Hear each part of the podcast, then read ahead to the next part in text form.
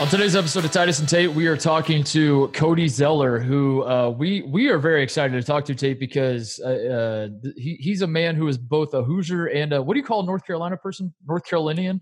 A Tar Heel. Oh, I guess that's it.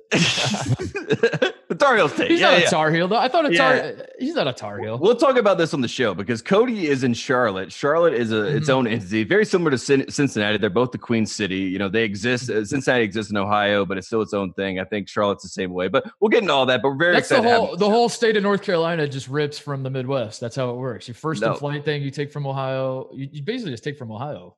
All the, right. the idea of Yeah, being great all at right. basketball, you took listeners, listeners, right now, look it up. Look it up. 1607 Jamestown. It was not in Ohio. the Queen City, stolen from Ohio. Unbelievable. yeah, yeah, yeah. yeah, Ridiculous. Uh, we talked to Cody Zeller about uh, anything and everything. Uh, playing for Michael Jordan and, and Playing the guitar, literally, pl- yeah, everything. His Everything. that cookout order. He also uh, a little teaser. I asked him about the the infamous Tom Crean bat story uh, Mhm. that I told on Pardon My Take, and he um, confirmed certain details of that story that uh, you'll want to listen to his explanation of everything that went down. So uh, we have that to look forward to. That's called a scoop and a tease. That's uh that's really well done, Mark Titus. And we're gonna talk about the last dance that happened last night. We're gonna we're just gonna talk a little bit about that because obviously everybody in in, in the world is talking about the last dance, uh, and we understand that. But we're gonna talk about also Wake Forest got a new head coach. He They might did. be a maniac.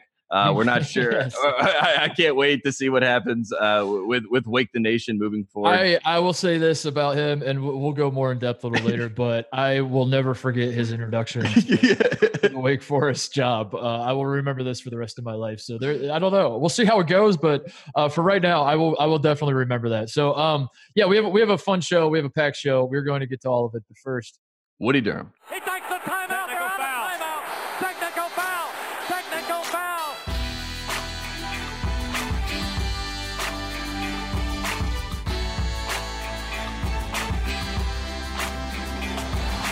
all right, it is Monday afternoon once again. Uh, we are here, Titus and Tate. Um, first, before we get started, Tate, I want to remind everyone we did a a TNT Classic last week. We talked about the 2003 uh, uh, national championship game, Syracuse over Kansas. So just reminding the people, if if you haven't been paying attention to the show, you're just tuning back in. Maybe you missed it. Um, maybe you missed it for a reason. Maybe you're a Kansas fan. You're like, no, I missed that one on purpose. I'm going to go ahead and not listen to that one. That's okay too. Just letting you guys know, it was there. Uh, it was about two hours long. We went in depth. It was a lot of fun. I love doing those shows, Tate.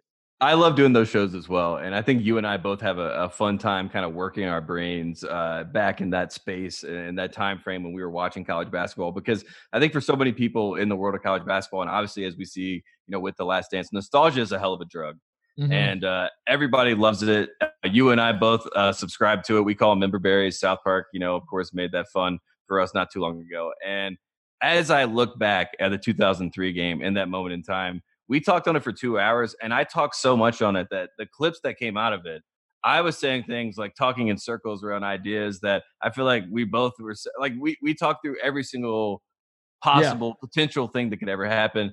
I find that fun because uh, you know we like different thread lines in life, and uh, yeah, it was a great time. So go check it, out. It is it is the one thing that we do where I like I know going in I'm going to be in a battle with all of the well actually people on Twitter and I want to just I want to I'm doing everything I can to disarm them. I'm trying to squeeze that sponge until every last drop comes out so there's not a single guy that says, "Well, actually you guys forgot to talk about this." Um Mm.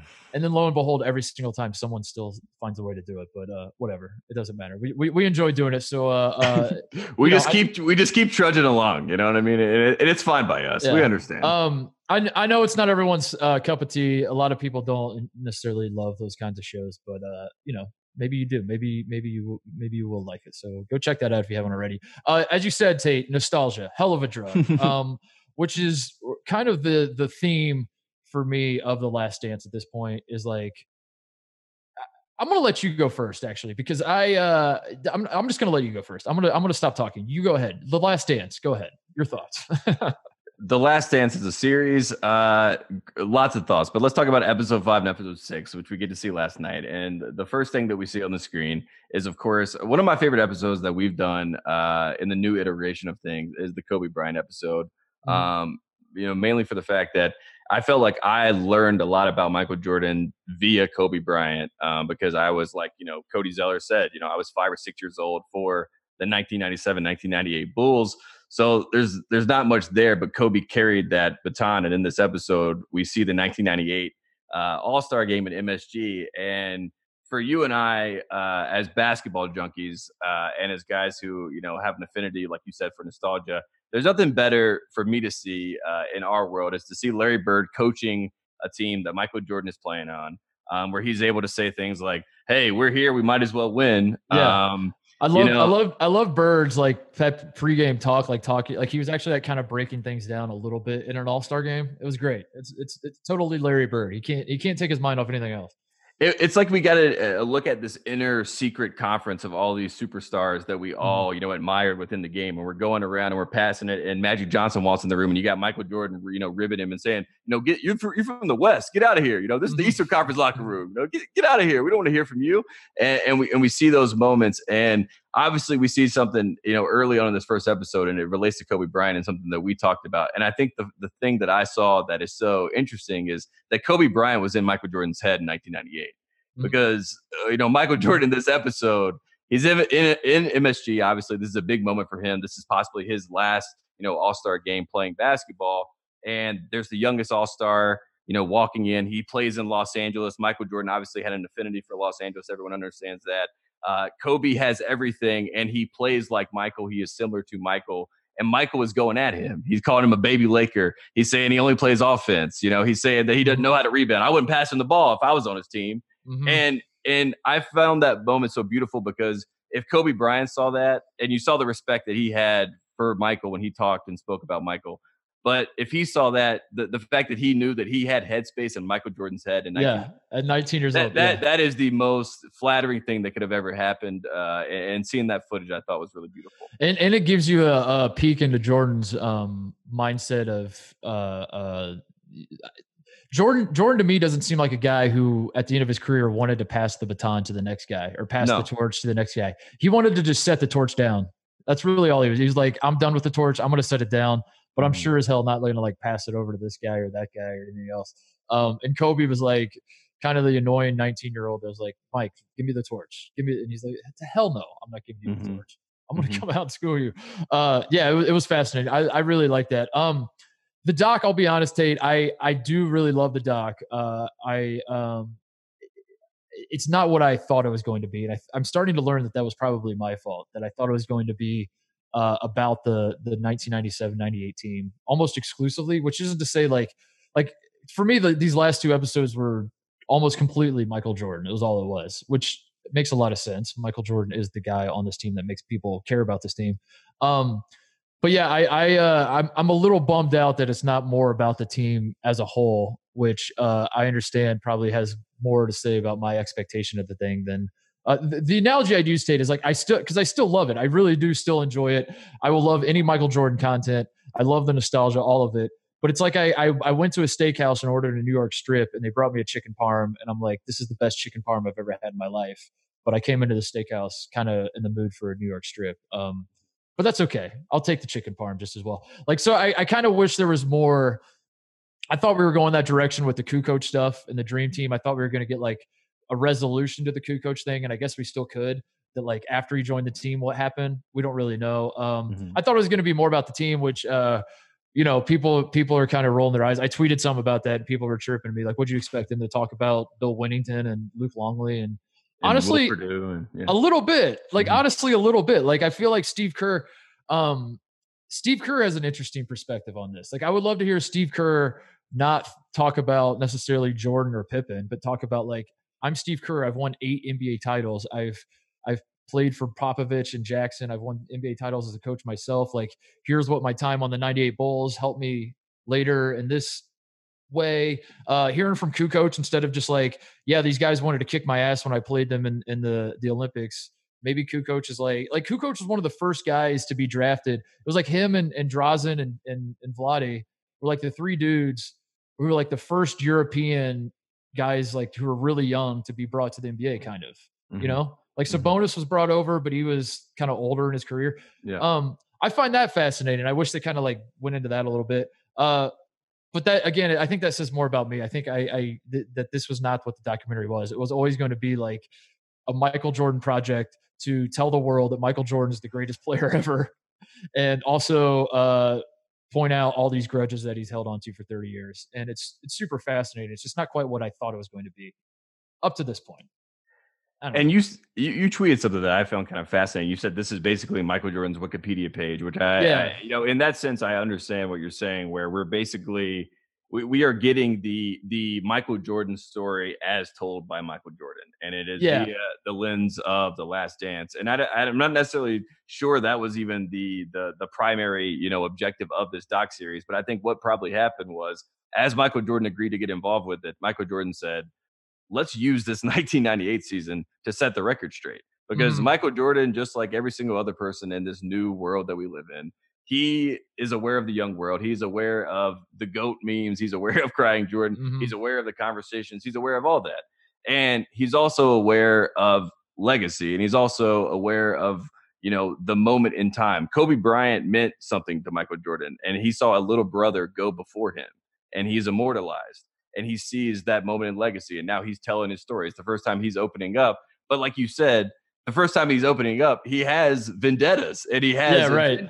and he has you know sort of scores to settle and the, the the funniest thing about all this is because michael is so competitive that that is who he is and now we just see it up close in person as opposed to secondhand as folklore because yeah. all, all, you'd ever hear was folklore. I've heard that Atlantic City story in the Knicks series so many te- different so many times, times, over. I, have I've heard people say that that he actually drove all the way back to North Carolina, you know, and he yeah. was going to Lumberton to go get like there's there's so many crazy things that happen. So just to hear Michael say it is special, and I think that's the one thing I'm just trying to focus. Yeah, on. that is Let Michael talk, and that's great that is the value in this is Jordan is opening up in a way he never has before. Um, and that, that, as I said, it, it's super fascinating. That's what, I, that's the part of me that loves it. And, um, no part of me is like, I, I wish I, I, I don't like this. I, no, no part of me is like, I give this documentary a thumbs down.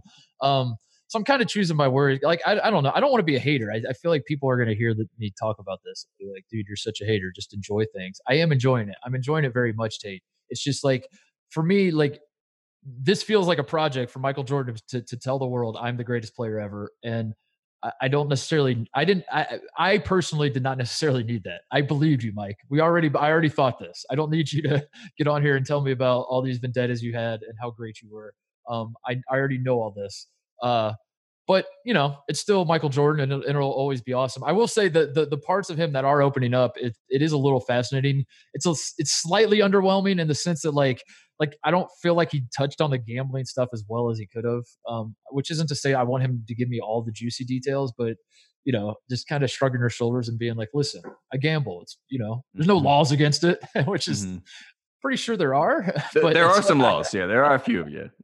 Uh, that whatever the the the Gantt stuff, the the Republicans buy sneakers too. That was to me the most fascinating thing because I think he did give like an adequate answer, and which is to say he was like, I just want to play basketball. I didn't want to that like that that was interesting to to, to give us an idea a peek behind his brain and and and the thoughts that went behind him saying that. Um, but yeah, I don't know. I'm not I'm not disappointed. I'm not uh I, I am trying to figure out what emotion I'm feeling because it's just not quite what I I was hoping it would be, but it's still really really awesome. And so I'll just defer to you and let you talk about how awesome it is because no one wants to hear a hater. That's the last thing people want right now. We're starved for content. We have this this Michael Jordan 10 part documentary series. They do not want to listen to me be like, I don't know, not the greatest thing in the world. like, shut the hell up, Titus. It is the greatest thing in the world. I think everybody wants something to be great. And I think that's what the beauty of what you were just talking about with, with what Michael Jordan said in that moment. He's talking about, you know, Gantt, he's talking about that race. And he basically said, you know, his mom wanted him to think about it to be a part of this commercial. And this is also a story being in North Carolina. This is politics in North Carolina. It, it, it is a black and white, you know, issue pretty much nine times out of 10. And especially in the 1990s with Michael Jordan. And he is in a position where he, he has a Pope and Jesus complex. That's what they were saying in the documentary. He at one point jokingly called himself God. And that is who you're dealing with. You're dealing with someone that is so heightened in who he is as Air Jordan, Michael Jordan, this incredible character. You talked about the spotlight. As soon as he walks out of a hotel room, he is something beyond, you know, a normal human being. And that wears on you, especially when the, the mantra is you got to be like Mike and you got to do everything that Michael does. You have to be perfect. To be perfect takes a lot of practice. And I mean, I always think about Remember the Titans, you know, when he's giving the speech, you know, Herman Boone, which is Herman Boone himself, the real person, not never gave this speech, but Denzel Washington giving this speech, uh, you know, and he was like, you know, we are, we, you know, this team is perfect. And I think Michael Jordan, everything that was around him, the brand of Jordan was perfect, right? But he's still a human being within that brand. And I find it fascinating to see him, you know, sitting there with a cigar saying, you know, this is it. Like this is this is I want to get out of this. Like I I, I don't want to be in this world. And as someone who's from a small town in North Carolina and at heart a country boy, as much as I never would want to admit that to anyone, like that that home feeling, that homesick feeling of being completely exposed and being, you know, you know this. I mean, we're we're from similar places. Like being at such a Eh, like we're in ponds. We grew up in ponds, basically, right? Now you're in the ocean and you're, and you're all over. You're international. You're global. You're a cultural phenomenon, but you're still Mike, and right. you're still trying to like hold on to whatever that is, and you're also still trying to tightly grip that baton at the top and make sure that everyone who wants to take it away from you cannot take it away from you. And as you know, Mark Titus, and as we saw with the Warriors, when you win, the story changes. You are not beloved. You are not the little guy. You are not David. You are not the one that everyone is rooting for. You are now the target. And when Michael Jordan became the target, he completely went inward. He wanted to stay away from the spotlight. He wanted to hide, quote unquote. But he also had a problem at some level. He had a, a quote unquote competitive problem, is what he calls it. But he also had a problem where the, the Bulls were better when they had distractions. Michael needed to have distractions. Michael needed to yeah. go to a city. He needed to go and do all these other things to be great. And that's why when when Jordan doesn't talk to the media uh, and he gets his dad, like your dad, Bill Titus, my dad would do the exact same thing for us if someone was doing that to us. Like they would mm-hmm. talk to the media. Like he is mm-hmm. worn out. I will talk to the media. That's a very like old country boy way to play this thing. And he's doing it to the Chicago media. He's doing it to right. the global media. And like those stories to me are fascinating because that's the time that you see. Because I've, uh, you know, Curry Kirkpatrick was my favorite sports story I read growing up, and it's called, you know, Michael Jordan is like the unlikeliest homeboy is the is the whole SI article, and it's all about Jordan staying to his roots and being this like North Carolina kid, and it always felt like a folly or a farce. Like, how could he be this person but also be Michael wearing sunglasses saying deal with it because like what gambling's not you know illegal i do what i want you know yeah. the best way in the world you know there's, like no, how, there's no laws against it yeah yeah like how does that coexist and, like in this documentary you're like I, it's it's good for me or it's fun to see for me because it's like you're seeing a, a mythology sort of examined by the man and obviously there's bullshit that's involved in everyone's mythology and that's yeah. where I, I, think someone said to me or tweeted at me and they were like i hope you're enjoying the michael jordan commercial and mm-hmm. look if you grew up in North Carolina, you know Michael Jordan Nissan and you know Michael's got a deal for you. Hey, like that's a great jingle. And like Michael knows how to market. Michael is a commercial. Michael is a living brand. That is who that is a part of the Michael Jordan story. And that's what's happening in front of our very eyes. Like it's all a culmination of everything Michael Jordan, right? He is the yeah. brand, and the brand is putting out the story of Michael Jordan, and the man is sitting there and he is finally aligning himself with the brand and letting us in. And that's what I'm enjoying about it. But I understand all your qualms with it. And I don't think it's qualms. I think you're just being fair. And we don't have to no. all be like, this is the greatest thing that's ever happened yeah. to me. no, I don't even, I don't even have like the qualms are just that it's like not what I thought it was going to be. But since yes. it is what it is, like I'm loving it for what it is. You know, like yeah. I, all these same things you're saying, I'm loving these parts. I love uh, the idea that that a guy that famous um, is basically saying this sucks. Like he's he's at the height of his fame. I find that fascinating. I'm I am I am enamored by stories of fame. I mean I like I just it, it it's so um just interesting to me how how we we all are smart enough to observe the lives of celebrities and fame and and, and we're all smart enough to like basically observe all this and say being famous is the worst thing ever like the, the people lose their minds when they go fame dave chappelle's a great example when he you know the Chappelle show. He walked away from that. He kind of he's kind of spoken about that a little bit. That uh um thing the, the reasons he kind of stepped away from that. You see like celebrities that lose their minds. Like uh, uh the first one that comes to mind is like Britney Spears when she was shaving her head. And like like and everyone is smart enough to kind of be like famous sucks. Being famous is the absolute worst. And yet there's something inside of all of us that wants to be famous. And it's like the weirdest thing ever is like we're, we're all smart enough to know it's a very very bad idea but we can't resist the urge to i don't know say something for cloud or try to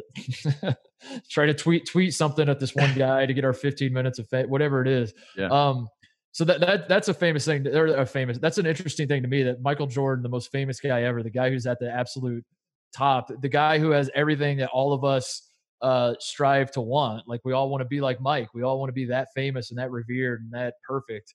And he's like, dude, this sucks. I just want to go home and just live in Carolina for for a hot second and just and just be anonymous for a little while. Um, yeah, I, I find that super interesting for sure.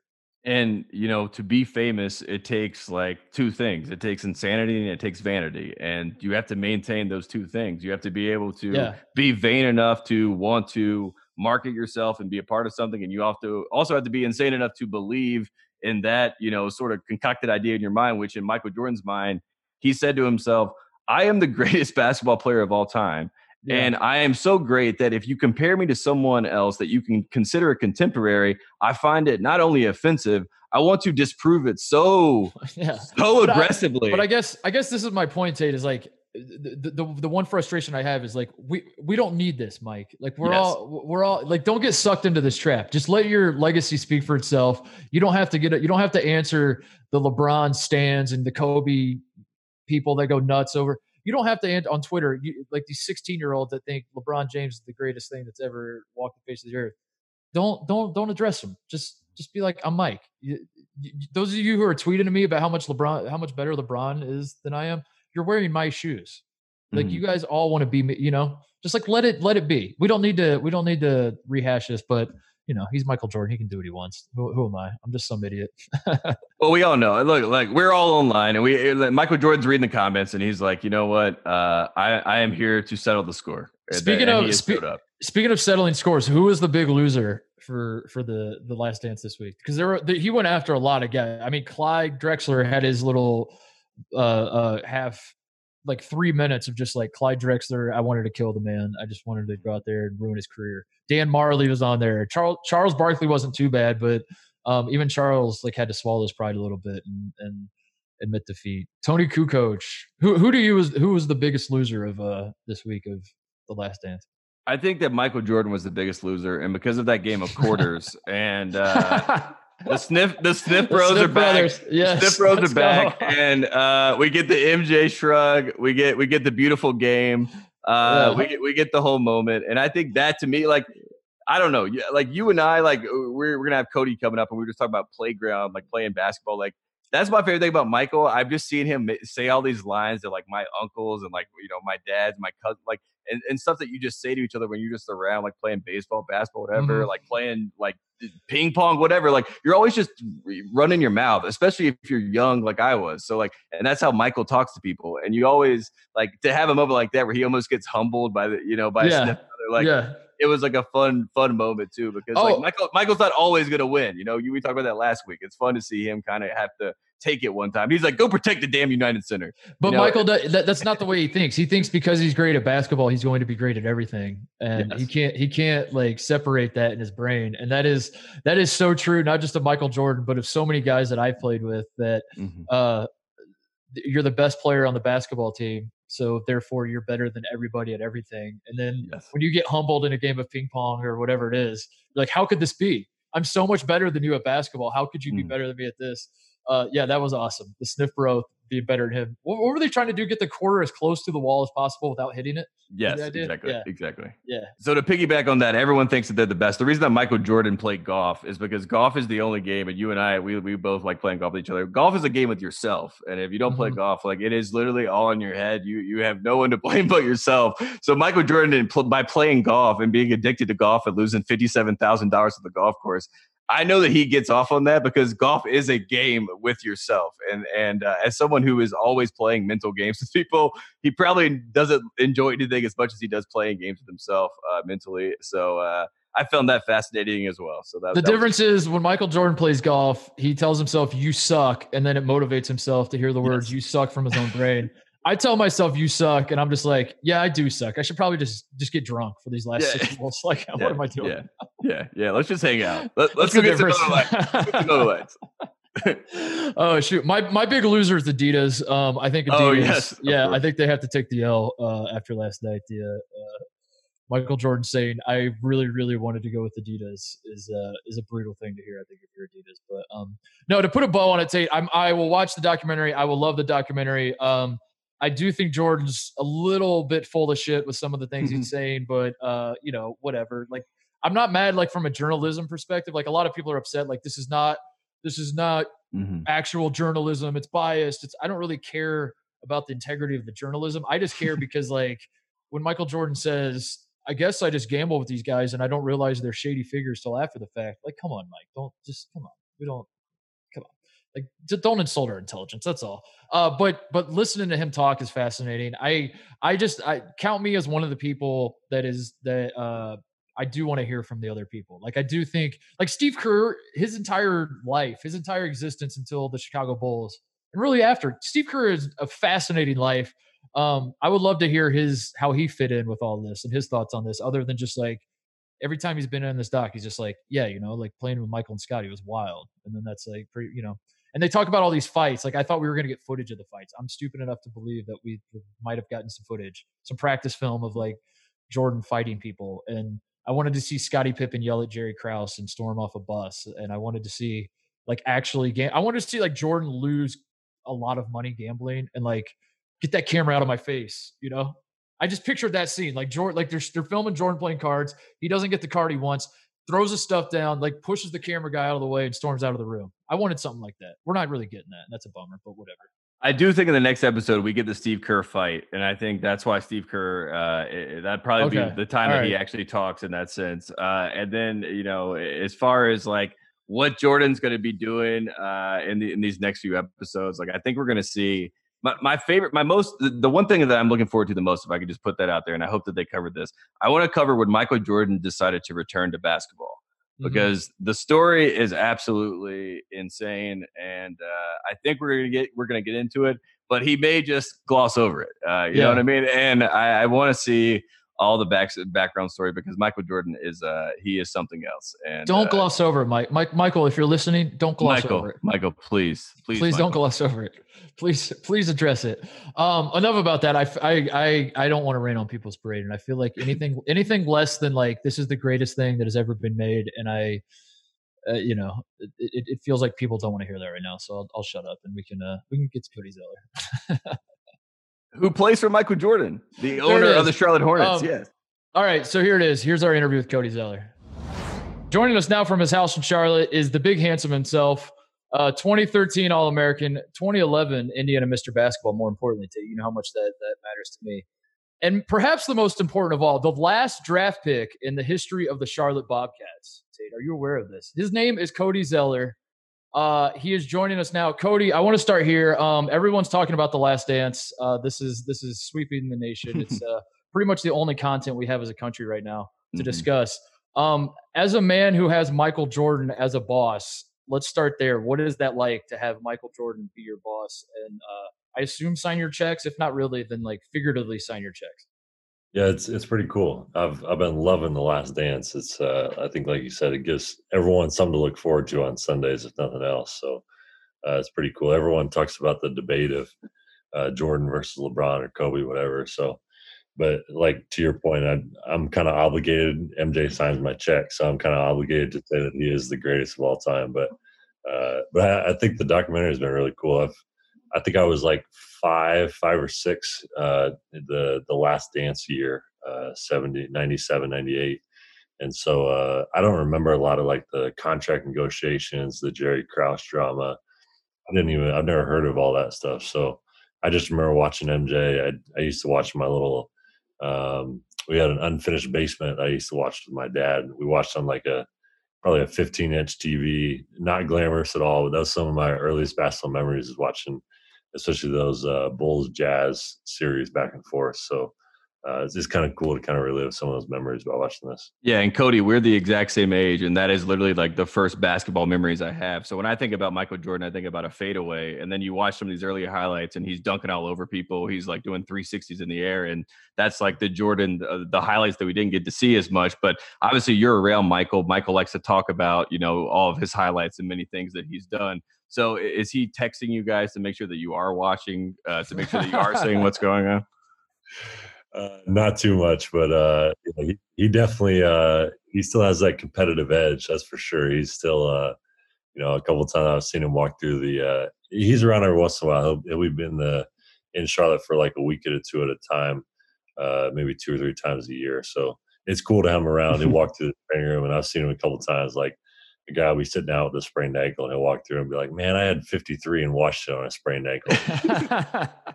but he's still super competitive and like what you see in the documentary is exactly the same. He's got all the one liners he's always you know egging on guys so uh, it's cool to have him around. It's any like i said it's just just to get a few minutes with him is uh, is always special. Um, whether it's you know talking to talking to x and o's or just hearing him tell a story he's a great storyteller as you can tell from the documentary so uh, so yeah, it's really cool. Is any part of that intimidating? That dynamic of having him there, and uh, you know, yeah. Yeah, like like having to talk about his, his twisted ankle.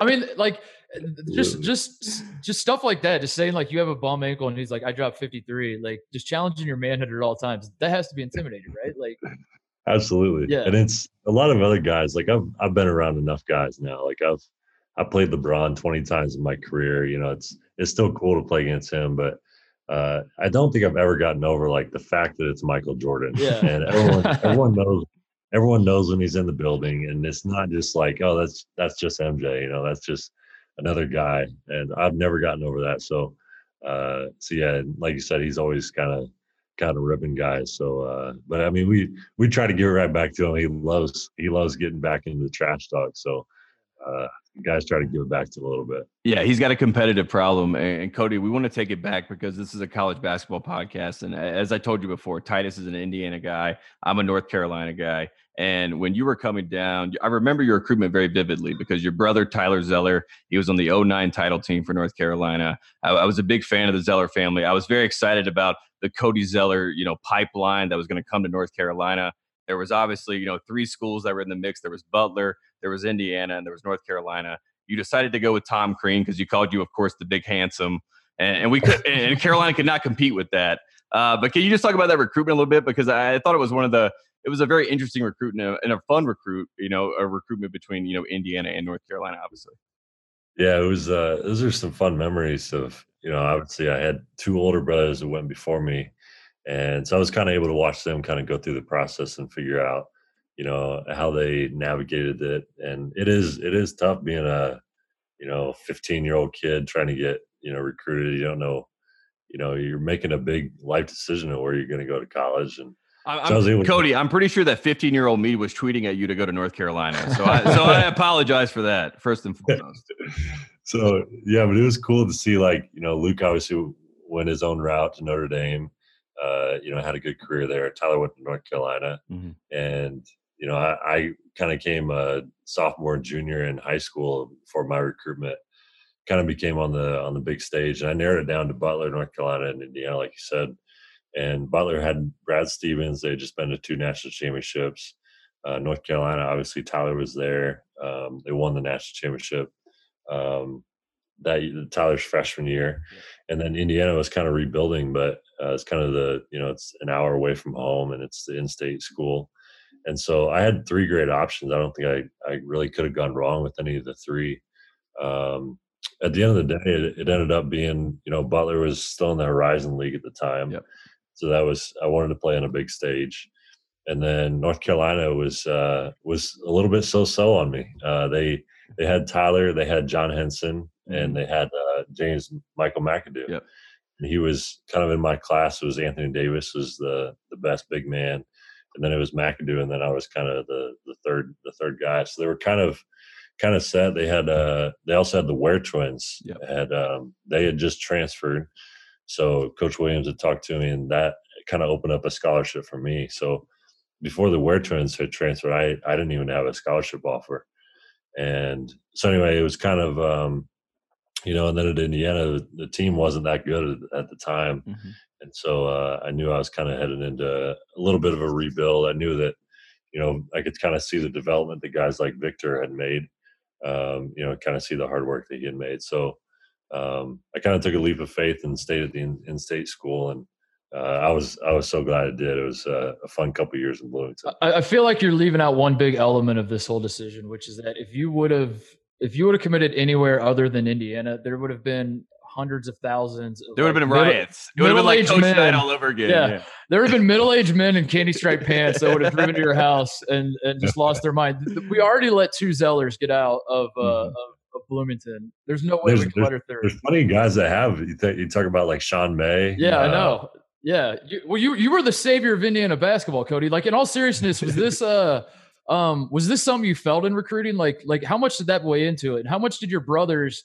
Um, because as you said, IU was a, an hour away from your- from your house. Um, and your brothers obviously were both Mr. Basketballs, and they were were I assume just as coveted by Indiana as you were, and they did not go to Indiana. Uh, how much of that pressure, like, th- does that does the fact that neither one of them put more pressure on you to go to Indiana? Is it like, well, they didn't go to Indiana, so I don't necessarily have to, or am I just making all this up and and there was you didn't really think about it Uh, like that at all? No, I think you're right. I think uh, each situation was a little bit different because uh, Luke got recruited by um, Mike Davis, and uh, Tyler was recruited by Kelvin Sampson. So he had all the uh, the violations going on as Tyler was being recruited.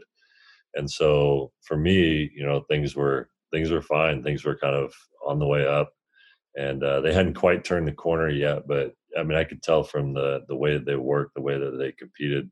Practices at Indiana were were nuts. So uh, I knew that the team would eventually kind of turn the corner. But um, but yeah, I mean, it was it was crazy. It was uh, Instagram wasn't around much, but uh, Twitter was Twitter was big even when I was in high school. So um, I mean, my my mom used to follow, especially when I was at school.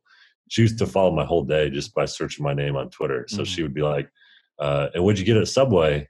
And I was like, "What did I get at Subway?" And she'd be like, "So, you know, why'd you stop by Best Buy?" And so, but it was all the people that had tweeted like, Oh, "Hey, I'm yeah. I'm in line behind Cody at Subway, and you know, hey, Cody's in aisle three of uh, Best Buy. So yeah, it was a little it was a little wild, but I mean, even you know, in my recruitment, my our um, uh, the SID at, at Bloomington always tells a story of there would there would be all over the all the chat lines would be all over like uh, Cody Cody wore a, a North Carolina blue sweatshirt to high school. Mhm. Like I, going I to- remember that story. That was a big story for everybody. Uh, You know, everyone yeah. was very excited about that. And and you guys consider like as a 15 year old kid in high school, like that's the only one that was clean. yeah, right. I just had no other options. But for these people, they think it's like that's the signal that I'm sending. That's my decision. So anyway, it was it was a little wild for sure. And then, and then Cody, obviously, you decide to commit to Tom Crean, which uh, we we are big fans of Tom Crean and the recruitment that he is able to bring uh, to the to the table every at every single you know program that he's been at. Obviously, how many times did he mention Dwyane Wade when he was recruiting you? if you had to do an over under, what was the number? Maybe like three or Uh, four Quite times. a few. Quite a few. Yeah, we love that. We uh, love that, Coach Crean. And I wonder, I wonder how many times he uh, he talks about me, Vic, and Dwyane Wade now. Yeah, oh, right. yes. Right. There was there was one that we went back. Vic and I went back uh, a year or two after um, we had been in the NBA. So we we were both in Bloomington the same year, Mhm. and so we sat in on a, a kind of a recruiting pitch with one of the guys, and it was uh, like a before and after. It was like an improvement tape that Vic and I had, and it was all of my lowlights from my freshman year, all of my my sophomore year. Like you would have thought that I was the worst player in basketball my freshman year, and like this star as a sophomore year. I was like, I wasn't that bad as a freshman, but uh, he's a good recruiter. He's uh, you know, he he was great. He was, I mean, he he can talk for hours on the phone. So, I mean, I would, yeah, especially as a high schooler. Uh, I mean, it was most nights I was on the phone with him for for an hour or two. He could just, I could almost set the phone down and come back 15 minutes later, and he'd still be talking. So, uh, yeah, he's a good recruiter for sure. I, I heard a story about Coach Crean uh, from a source inside the program that I trust uh, with my life. yeah, that uh, I, I've told this story publicly. I told, I think I told it on Pardon My Take for the first time. Uh, it was a few years ago. Um, that he once upon a time wanted to get a bat, a live bat, like a not a baseball bat, like an animal, a bat. To use as a motivational tactic, and he, he asked the managers to go find Mhm. a bat, and they looked at each other like, "What the hell? What? Yeah. This is not in our job description. We're supposed to Mhm. fill up water bottles, not not you know, go get bats. Um, and then he said, "Well, can you?" And then they looked into it. They said, "We we can't legally buy bats in Indiana, coach. That's not something that, that you can do." And he said, "Well, why don't you go to like Bradford Woods or whatever it was, and go try to find one?" Have Mhm. you heard of this story, Cody? Does this ring a bell? Is this is this something? Thousand percent. Very true. Very true. Very true. I can confirm it 100%. So to give you a little bit of a backstory behind it, so that that came from um, I think it was my sophomore year. We it was the year that the Harbaughs met in the uh, championship, The Super Bowl. of, uh, Yep. the Super Bowl. Mhm. So the two of them had just played in the Super Bowl, and Howard ended up um, uh, probably two weeks later. They had some time off, and they both came to Bloomington, and so they they sat in on one of our practices. And after practice, I think it was leading up to the Purdue game at Purdue, and so both of them talked to us, and uh, both of them are just like high strung, a little a little crazy Yeah. and so they both talked to us for probably 15 or 20 minutes and after each one of them talked it was like you'd run through a wall for those two and but i can't remember if it was jim or john we're talking about um, they tell their players that they should be they should be just mean and nasty like like rabies filled blood sucking bats. And he kept on going on and on about like how descriptive that they need to be of like these nasty bats. And the other one went and he was talking about being uh he was talking about being not not a murderer but a, a serial killer. And he said that because serial killers serial killers know what they're going to do like what they're going to use to kill the person what they're going to do with the body all this stuff so he was like you need to have a plan and you need to execute the plan so we tell our players like we need to be more like serious. it was like these dudes have lost their mind oh my god. and so so anyway, but it was like really really well said like super energetic yes. like you run through a wall for either of these Yeah. two so anyway so that was probably i don't know maybe tuesday or wednesday leading up to playing purdue on the weekend and so like pregame comes along and coach crean pulls out like these bats and he's got obviously not a live bat because he couldn't pull it off uh, but he has these like plastic little toy bats and he like throws them you know? so that was like his big motivational thing to like tie it all together but yeah 100% true I'll confirm wow, that. that's amazing. That's fantastic. You, you you mentioned that was before the Purdue game. You never lost to Purdue, did you? Is that correct? That- Is my research no correct? that's something i'm proud about yeah As the Indiana basketball savior, um, a man who was who was given that title when, when you committed, uh, what what are we going to do about this, Cody? Since you left, IU is one in ten against Purdue. You were Mhm. four and zero. The Hoosiers are now one in ten. How do we save this? How do we save the rivalry? I don't know. I think we got it on the on the right track now. We got some good recruits coming in. Yeah. I like uh, I like Archie. Mhm. Um, I always I always rubbed into Purdue fans. They're like, you know, what was it like playing at West Lafayette? I was like, I had a blast every time I went to West Lafayette. the crowd was quiet. You know, we had Yeah. big leads. It was all that. So I love rubbing it into Purdue fans. So yeah, I had plenty of success when I was there. All right. Okay. So uh, th- that, that's on the right track. What about this? Uh, th- this is the most important question. I think uh, all the Indiana fans will agree with me on this one. Um, in a post-coronavirus world, what what's going to happen to Sink the Biz?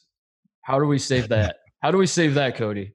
That's a great question. I hadn't even thought about that. There's no way it's coming back, right? Like if, if the world is, has to be the done. world is going to be the world is going to be a lot different. We're talking about airplanes and TSA and everything else, but that's the real issue is sink the biz of like.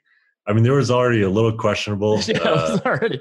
sanitary issues with that, but uh, yeah, that's a real issue. Tate, Sink the Biz is this game at the at the big at the bar at IU. You have like a bucket of beer, then you put we, a. we played this game. oh, we played this game. Yes, Yeah, we played this game Well, in I'll- I'll- Bloomington. I'll explain it to the audience. You get like a bucket of beer, you get like a shot glass, a little bigger than a shot glass, and it like Yes. bobs in the beer. And then you go around and you pour your beer into like the shot glass, and then whoever sinks it has to pull it out and drink it. And as Cody said, like not exactly the most sanitary thing, but like usually the worst thing that could happen is you get like strep throat or something. That's what you're really worried about.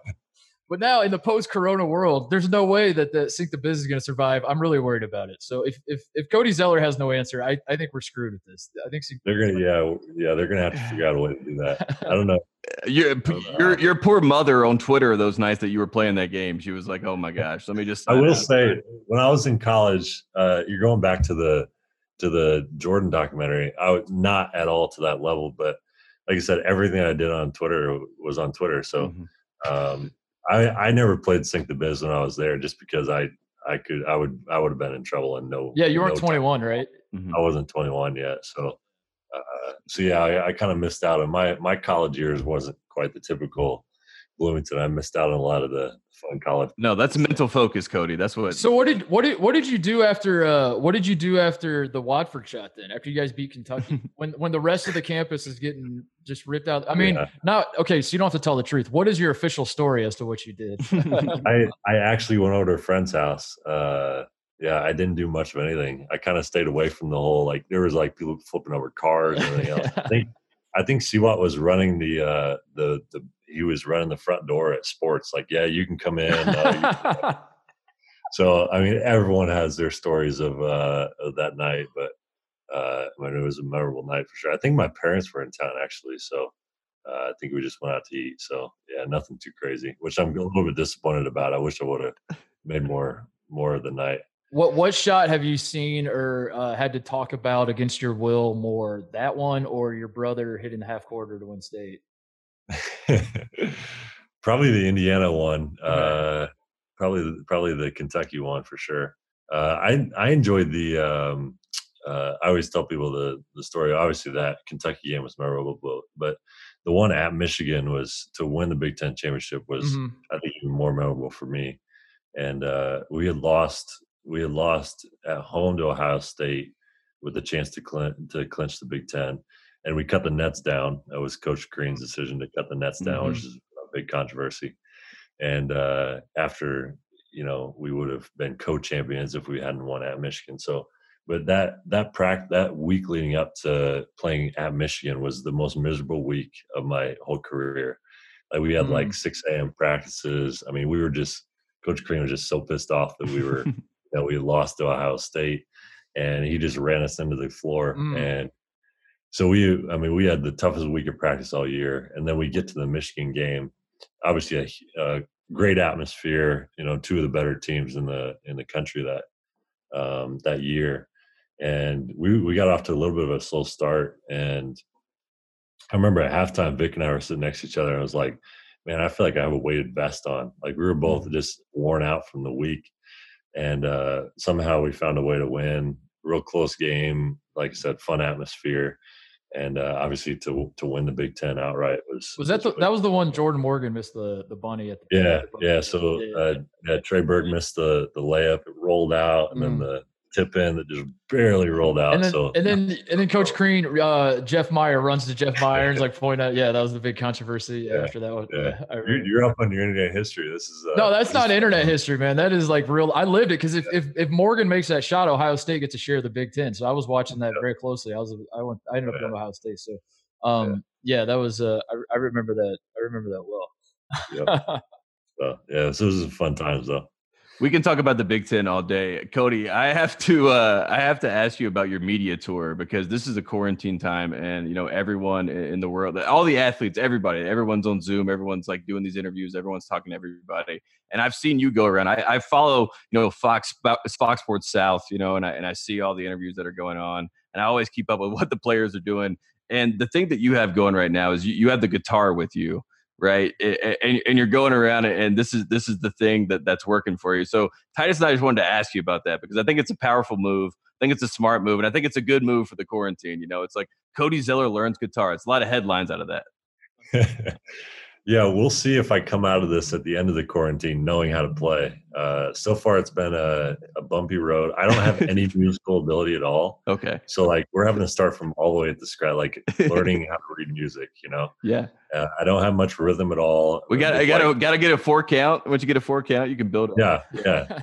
I don't have any rhythm. I can't, you know. So, but I will say I know probably six or seven chords. nice Um, I'm not very quick at switching from one to the other, so I can do like the G, C, D pretty good. You know those three, which I'm a country music. yeah i fan, say it sounds like country mean, music to yeah. me I'm learning that that's basically all that you need to know. So, uh, so I'm getting there. I'm getting there. Uh, other than that, I've been everyone's been loving like today. So today, I spent literally my entire day researching thermostats, and I have like this old thermostat in my house. It's like 25 years old, and I'm trying to convert it to a Nest, but I'm making mm. sure like I'm making sure it's compatible compatible with it. And so anyway, so I've been on the phone with my dad, like, hey, how does a furnace work? Like, do I need to, you know, do I need to shut the vents? Do the rooms that I'm not using, whatever. So I was like, man, this is a thrilling day. I've literally done nothing else other than just research thermostats. I feel like I feel like we're uh, uh, a month or so away in this quarantine from from Mhm. seeing the Cody Zeller homeowner YouTube channel. Where Yes. you Yeah. teach people how to fix things around the house. that's 100 percent true. Uh, how, are- how are you staying in shape during the quarantine? I'm fascinated by that because I think all these uh, fans are, are hopeful that the NBA comes back and just sports in general come back. But I don't think anybody really stops to think that, like, you know, you guys probably need a little bit of time to get back in shape, right? like, it's not if, if you're not working out, or are you working out? Like, how how does this work? Yeah, a little bit. I mean, that's uh, everyone's talking about how to get back, but I mean, the worst case scenario is if you rush back and Mm-hmm. guys are out of shape, they haven't been staying in shape, and there's an injury spike. Mm-hmm. You know, so that would be worst case. But I've been, I haven't had a whole lot else to do other than work out. So I ordered some dumbbells to the house, and our strength and conditioning coaches have been good about You just do like Send prison work. workouts. You just do like you just stay- Exactly. yeah, that's it. Yeah, push Wow. ups, sit ups all day. yeah. Yeah. Uh, so they send like some body weight stuff that we can do. It's it's been beautiful weather here in Charlotte. So luckily I I run like through my neighborhood, Mhm, and uh, so that's that's been fine. So I'm I feel like I'm in good shape right now just from running and, mhm. and lifting weights. I played uh, tennis to just open back up, so I played tennis a few days ago. Mhm, mhm. Played tennis in high school, so Oh, you! I uh, didn't so- know that. I didn't. That's amazing. Yeah. yeah. So um, I played doubles. I just stand up in the net and just kill everything that comes near me. So uh, it's not too bad. Yeah, you're basically John Isner. I was going to say, and you're in Charlotte, his hometown. So this is like you you guys should play against each other. Have you talked to Gordon Hayward about this? About your tennis playing? Uh, I haven't. I've heard that he's really good. Yeah. he was. Yeah, I mean, he was like one of the top players in the state. I think. Yeah, he was. Yeah, uh, that, that would be an amazing doubles team to have you and you guys need to you guys need to enter like a celebrity tennis thing where it's you two on a That'd doubles team. That would be so damn intimidating to have you two giants just out there. The, yeah, I'm not. I'm not sure I'm on his level. I played, like I said, I played in high school. I never made it out of like sectionals or anything. But I didn't realize uh, that. I got a good serve. I got a good forehand.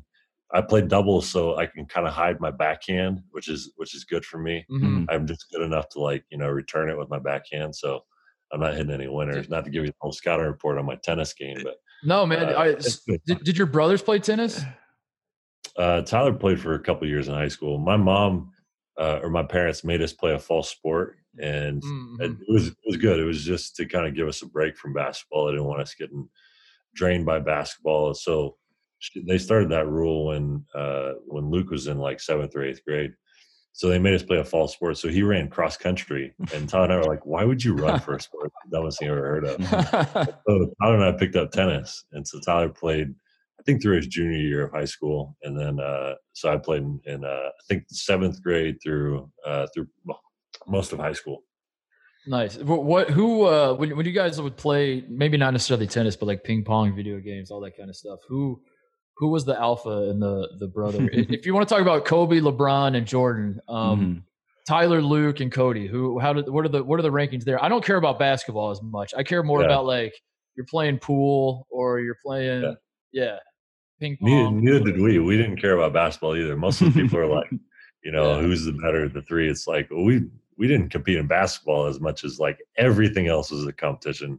So we're all we're all three years apart. So Tyler's three years older, Luke's six years older.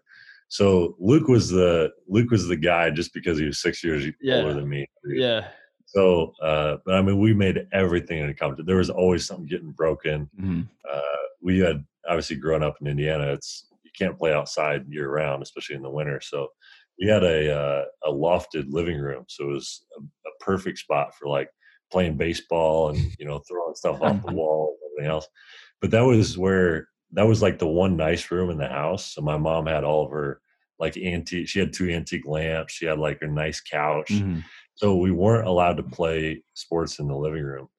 And so, of course, like every time that mom left for the grocery store or anything, it was like, all right, game on, we're in the living room.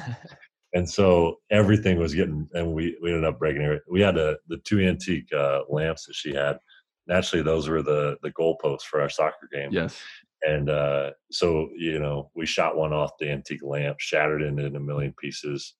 Uh, another time we had, we were playing football. Luke was the all time quarterback. Tom and I were wide receivers.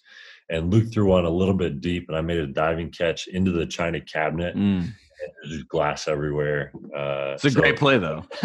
Yeah, great play. My dad got home and he's like, "Did you make the catch? Is that that's the most important?" exactly. 100%. So anyway, yeah, like you said, we were competing in everything. We, I mean, Yeah. pizza eating contests. You can eat the most slices of pizza.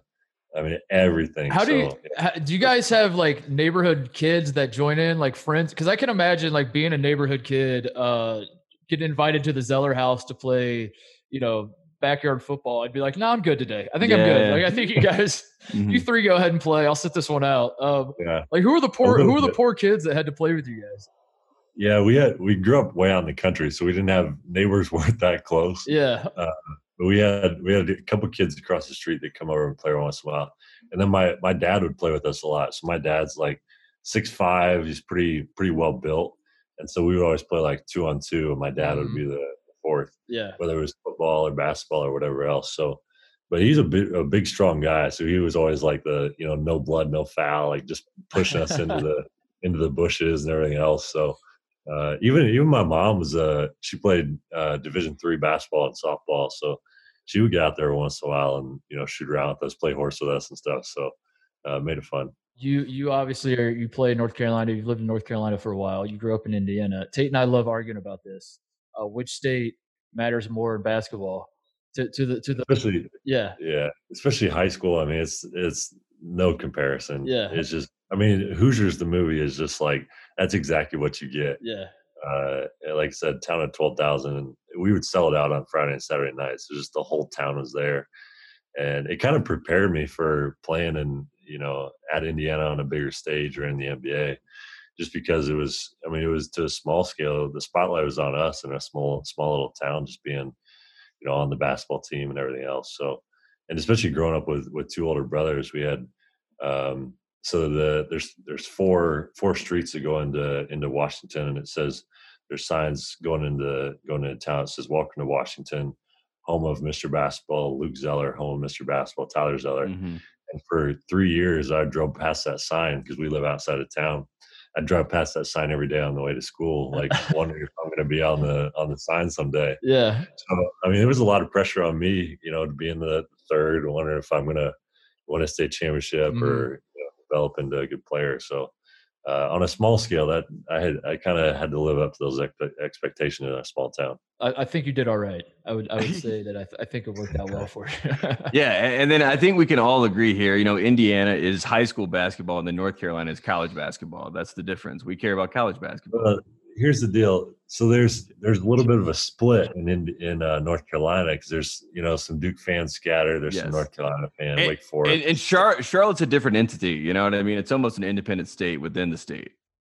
Yeah, but in Indiana, I mean, everyone's an Indiana fan, other than just that tiny little pocket in West Lafayette. Everyone else, yeah. you know, I think Tate. I think you get lost too in uh, the North Carolina. You guys win titles. In Indiana, it's not about the titles. It's about the journey along the way. It's about the the friends we make.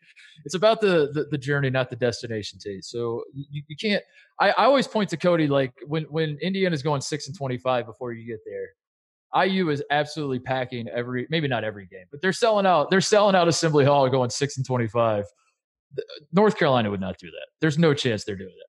And the I mean, North Carolina's had so many good players that you know, even my my brother was ACC Player of the Year and had a good one national championship there. But he's like just another guy there. I mean, Yeah. they've had you know MJ and all these all these uh, legends that you know back in Indiana, it's like you know like Jordan Hulls is like a, a hero. Oh, yeah. he's like a shorter white guy. Like people can relate to him. He just grew up, you know, loving basketball and made it as a, a big time Division One player. So uh, guys like that is like an Indiana hero. So Tom Cover- cool. Tom Coverdale is one of my favorite players of all time. Cody, you don't need to. oh yeah, oh yeah, love those guys. So yeah, it's really cool. I mean, Indiana history is uh, something else. Tom Coverdale has been mentioned consecutively on now five straight podcasts, and, and and nobody thought it was possible, but it was. And I, How I I'm very somehow excited. work Tom Coverdale into the? into the I'm gonna be Jordan on the next podcast. When I mention Tom Coverdale, I'm gonna be MJ up there doing the six. yeah, did it.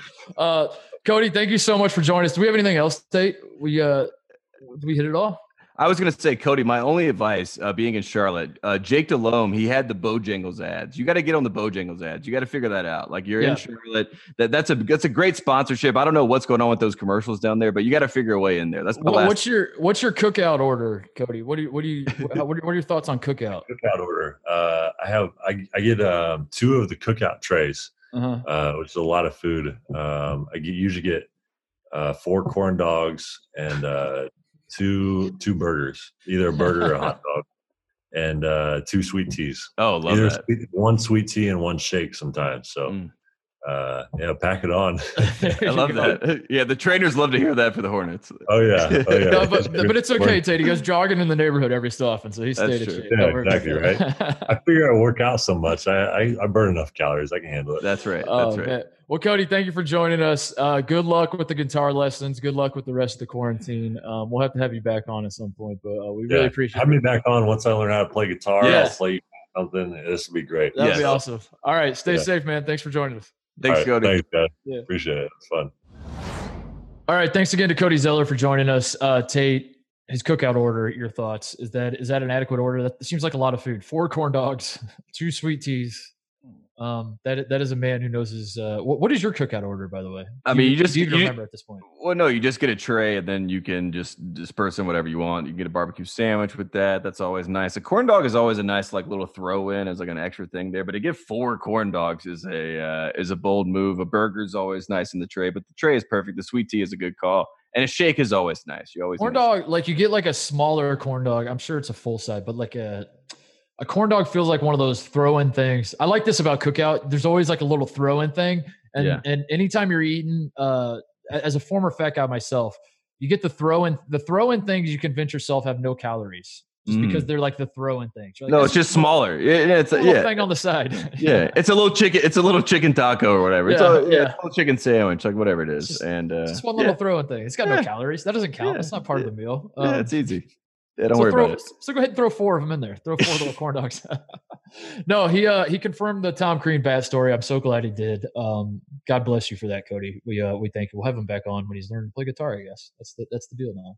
Yeah, I'm gonna take him on a tour around North Carolina and show him Winston Salem and you know Raleigh and the Triangle. He needs to see more of North Carolina. Yeah. that's what I need. to- Yeah. Speaking of Tom Crean and bats and coaches that are absolutely out of their minds, we have to talk Yes. about Steve Forbes, who is the new Wake Forest head basketball coach. Uh, Now- from yeah, he's he was hired from East East Tennessee State. Um, a lot of people are super excited about him. I'm gonna first say I, I've been asked like my opinion on the hire. I I don't really pay that much of attention to, to uh to, to coaching carousels like this. So like Mhm. everyone else seems super excited about it. I'll be excited about it. Like I don't, I'm not going to pretend like I've been watching East Tennessee the last five years and, and I can diagram. He, he's won a lot of games at East Tennessee. Tate. Um, I I said as we were going over the candidates, I was, I said, I think I, the phrase I used was like, I'm not sure that a 55 year old guy that's never won an NCAA tournament game is going to make me like that excited for Wake Forest. But like if they're excited for it, be excited. I take all that back after I watched this video of him ripping a, cor- uh, a coronavirus mask off and spiking it in the middle of the practice court. Yeah, you. We never thought that this show would be so batshit crazy because Steve Forbes is batshit, and uh, we saw we saw it uh, in this video. Basically, the announcement video comes out. Steve Forbes uh, gets introed by the AD, is basically saying, "This is what we need more banners." They point out. He says. He says, "Are you gonna graduate players?" Which is a shot at Danny Manning because apparently Danny Manning wasn't graduating anybody.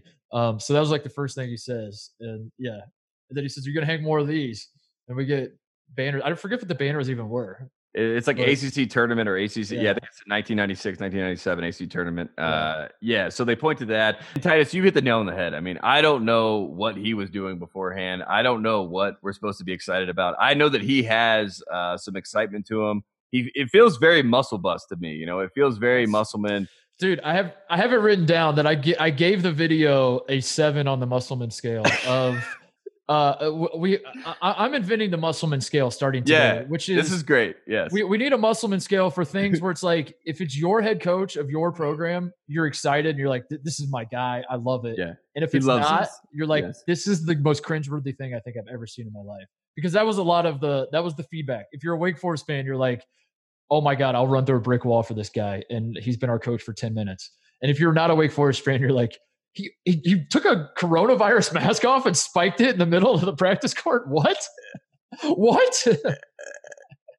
Bad shit is what it is.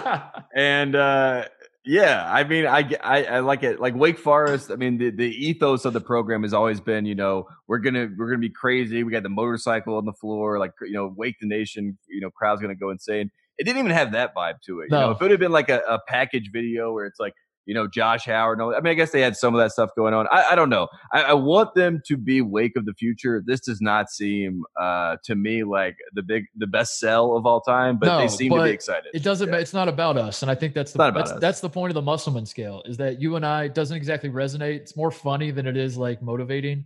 But uh, Wake Forest people are jacked up about it, so who cares? Who cares about us?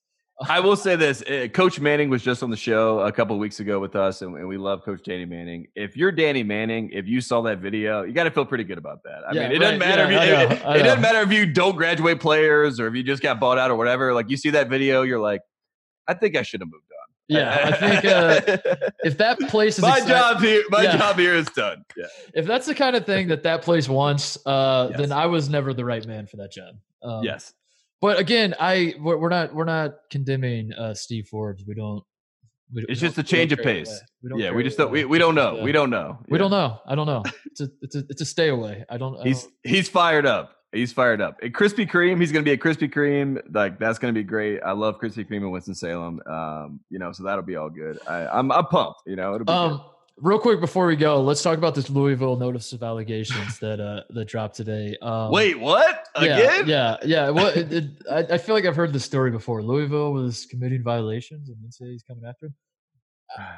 It's okay. So first of all, it's this, this. This happens two days after the Kentucky Derby was supposed to happen, which I feel Mhm. like the timing of it is is pretty cruel in that regard. But um, I think Louisville knew it was coming eventually. Uh, it's it's this one is for the Brian Bowen stuff. We already got the stripper stuff. Um, that was what Mhm. ultimately cost them the 2013 title. Uh, this is the newer thing, the Brian Bowen thing, the thing where um, Brian Bowen commits to Louisville and Rick Pitino goes on the local radio show and is like, it was the easiest recruitment I've ever had in my life. And then come to find out it was easy because Adidas was offering him $100,000, I think it was. Um, so Louisville gets hit with one level one violation, three level two violations. One of those level two violations is directed at Pitino, who's now, as we know, the head coach at Iona. So this is interesting because he theoretically could get a show cause, which means um, it would not be good for Rick. And he theoretically could be suspended up to a half a season. Uh, Rick has already, Pitino's already put out a statement saying, I have no idea what we're even talking about, to be honest with you. Um, this, Mhm. is, this is the Mhm. first I've ever heard of this. Uh, his Mhm. statement was basically, as you might expect, I, I did nothing wrong. Um, you, you can't prove it. I'm going to fight it. Uh, but yeah, that's where we stand, Tate. Um, and on top of it all, Adidas. So like part of the part of the whole notice of allegations, Adidas uh, to make this work for the NCAA, um, because the money technically came from the, the the way it was like funneled. It came from Adidas and Adidas representatives. So to tie Louisville in as like to punish Louisville because like the NCAA can't really like you know give Adidas a ban necessarily. Um, so to to drop the hammer on Louisville, they have to uh, decide. They've decided that Adidas is a booster, is a University of Louisville booster, and so Brian, Bo- a potential recruit, was getting an impermissible benefit from a booster, and that's how we got here. So a rough couple days for Adidas between the Jordan doc and then like being labeled a, a Louisville booster, and basically it's all Adidas' fault that, that we got here. So, um, yeah, that's it.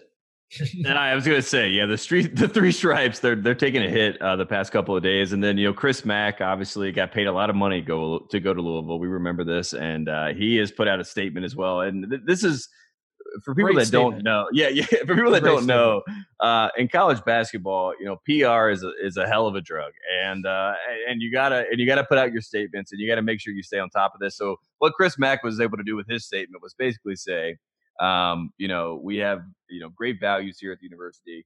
We have uh, apologized. We have said we're sorry, and we're past it. And we are confident that the university will fight you back uh, with with legal with with with, with with with legal action, unlike anything you've ever seen. Here, here's what he said. Here's here's what he said exactly because I, I I wrote this down because I was so I can't believe how how Chris Mack is. I've underestimated him. He's a he, he's a pro at this. He's a while, pro. I, while I understand the allegations brought today, I'm confident that the university will do what is right. which Mhm. includes fighting back on those charges that we simply do not agree with and for which the facts do not substantiate. So he's basically saying we are going to do the right thing, Mhm. comma, which is fight like hell to prove that all of this is bullshit and Yes. you can't prove any of it. yes, yes. Which is that is our version of the That right is- thing. Yes, we yes. love that. We, Mhm. we're that, that is the that is the new age. Uh, I take full responsibility, but I did nothing wrong because Chris Yes. Mack wasn't there to take responsibility. This is his his answer to that. Is like we're going to do the right thing, which is not get any punishment whatsoever. Mhm, mhm. Because None of this is none of, none of this is true.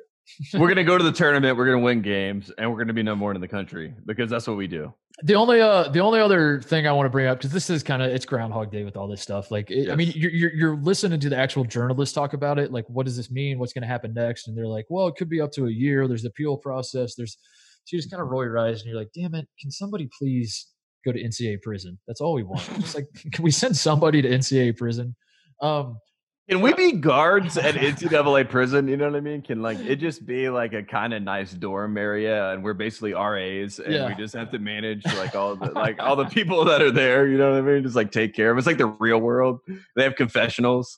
Uh, that'd be great. That would be fantastic. Uh, so I was reading the ESPN article, and they said that the that Louisville athletic director uh, he says during a tele teleconference with reporters on Monday that the university could elect to uh, adjudicate the case through the NCAA's newly created Independent Accountability Resolution Process, or A- IARP, which includes investigators and hearing officers with no direct ties to the NCAA or its member schools. The IARP is handling a similar case involving NC State. Its decisions are final, and there are no appeals.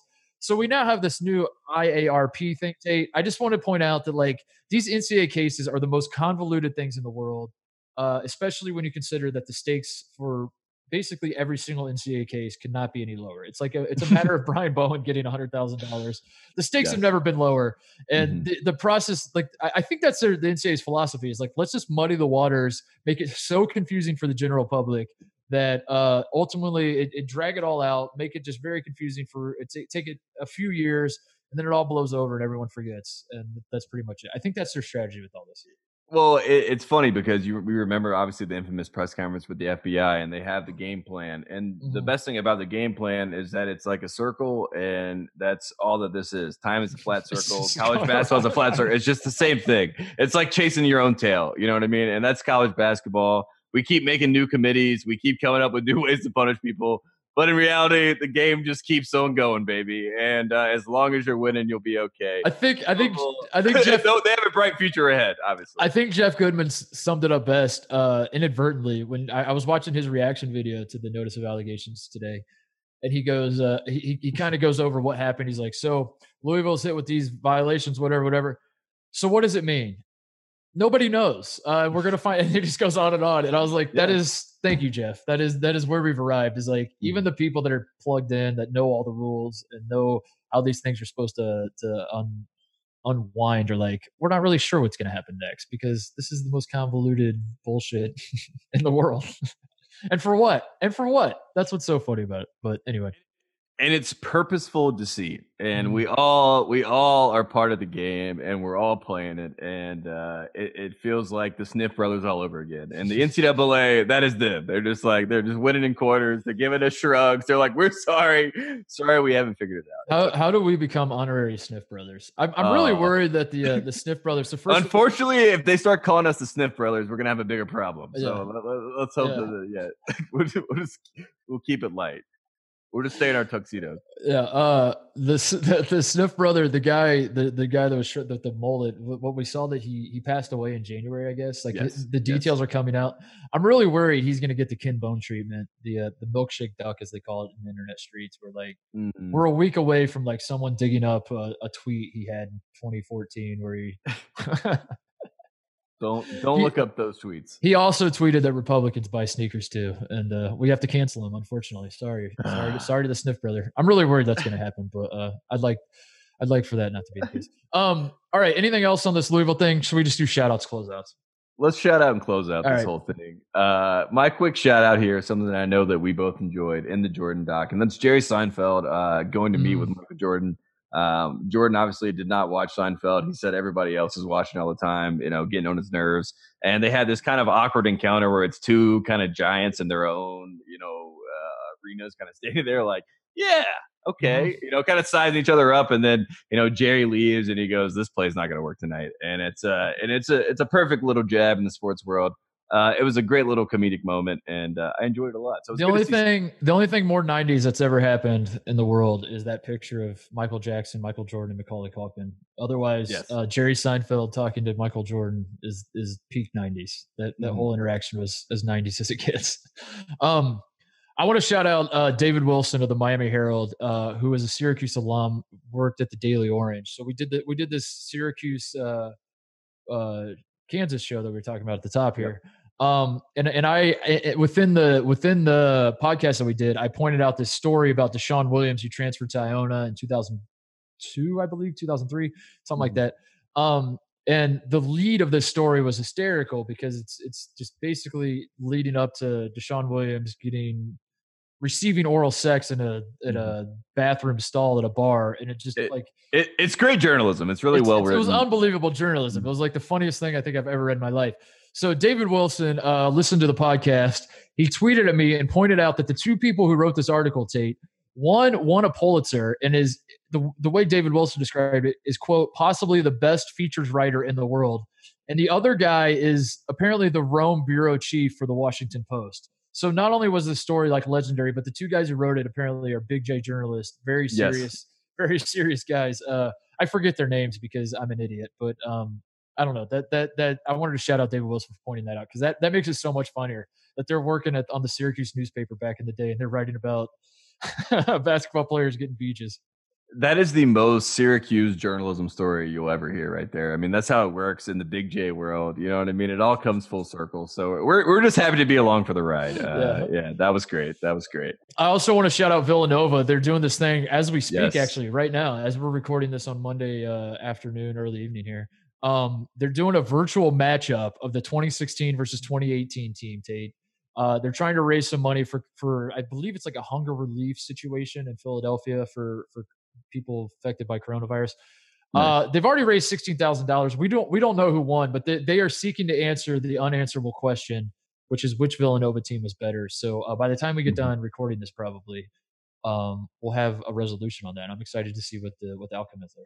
I was really hoping that they were going to play Call of Duty because, as we saw on the internet this week, Josh Hart uh, broke his keyboard in frustration over Call of Duty. I've, I've seen a lot of a lot of my friends uh, back home. Everyone's playing video games, and they're slowly losing their minds uh, because they're playing online. They're getting stir crazy. They're talking to other stir crazy people, which just it, it it creates like a, a you know a spin zone of stir crazy ideas, and then people go bad shit, and then they start losing their minds. And spike their masks on Yes. practice courts. Yeah. So please support Villanova and, tho- and those guys playing 2K. I feel like that's a good game to play, so that that'll be fun. Um, the only other shout outs I had, uh, or th- this is more of a closeout than a shout out. The NBA lottery and combine are officially postponed. Uh, I'm fascinated to see what's going to happen with the draft. Um, I'm, I'm not really sure how that's going to work out. Like, of course, they could do it like the NFL did it, do it virtually. But I'm, but but the the lead up to the draft, like how are how are teams going to select guys? We need to have a draft guy on. We need to get like KOC or Vecenie or somebody on on the show to to talk to us about this because I'm fascinated what's going to happen with this NBA draft because like as of right now, the scouts have what are they going off of? Just game tape from regular season college games? That's Yes, that's, yes, That's and- kind of and submit- hilarious. yeah. Well, and submissions. I mean, a lot of these guys, uh, you know, are getting like tapes submitted from agents. You know, Mm. certain teams. There's you know things like that. Are, I mean, who knows? Uh, it'll be interesting. I think it's funny, like you said. You know, Goodman was talking, and he was like, "We, what do we know? Nothing." Uh, don't I think know. with, with all this stuff, we we don't know anything. We don't know what it's going to look like, and I find that a little bit fascinating. And yeah, we need a guru. I've talked to I've talked to two. I'm not sourced by any stretch of the imagination, but I'm sourced. I have sources who have sources. We'll put it that way. And I've talked to two people about this issue of like preparing for the draft and and what are scouts going to, going to do and and having no combine and, and you can't bring guys in for individual workouts and all that stuff.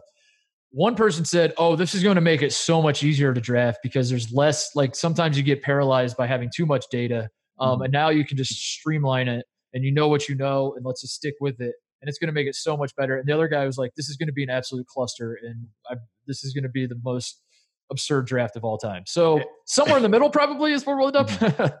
And, and with the 18th pick, the Indiana Pacers select Payton Pritchard. yeah, guard, right.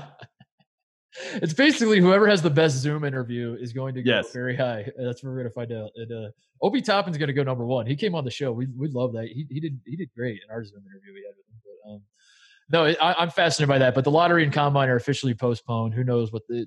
I, I don't think they've said anything about the draft itself yet. But you have to Mhm. imagine something's going to be done there. Um, but yeah, and the only other thing I want to say, Tate, before we wrap it up, Nick Cage is playing Joe Exotic uh, I just wanted to shout out just really not Nick Cage so much, not Joe Exotic, just society at large that this is where we've arrived. That uh, I, I read that headline and I felt like that's not even a real story. It's just like a headline. It's like a robot that's creating headlines just to keep us distracted during quarantine and happy. It's like Nick Cage is playing Joe Exotic in a scripted television series. So shout out Nick. Never, yeah, never forget, world. Nicolas Cage is Nick Coppola, and he is of the Coppola family, and is absolutely someone that should be revered, revered in the film world. And He's he an Oscar to winner.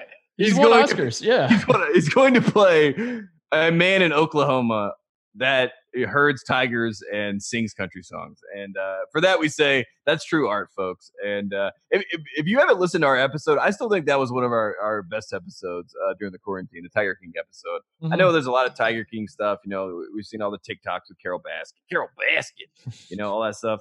Uh, but that was a good episode. I love comparing it. To, I, uh, I, yeah, that was that was a fun episode. Tiger King, uh, I'll say it. Tiger King's better than the Last Dance. It just is. I don't. I don't. I don't.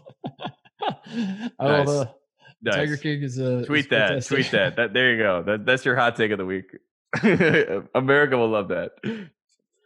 Free Joe Exotic. Um, this is your reminder, by the way. Go watch Nicolas Cage freaking out on YouTube. That that compilation of uh, all the scenes from all the Nicolas Cage movies where he's like playing a guy losing his mind. Um, that was like my that might be my favorite YouTube of all time. I've watched that thing like seven thousand times.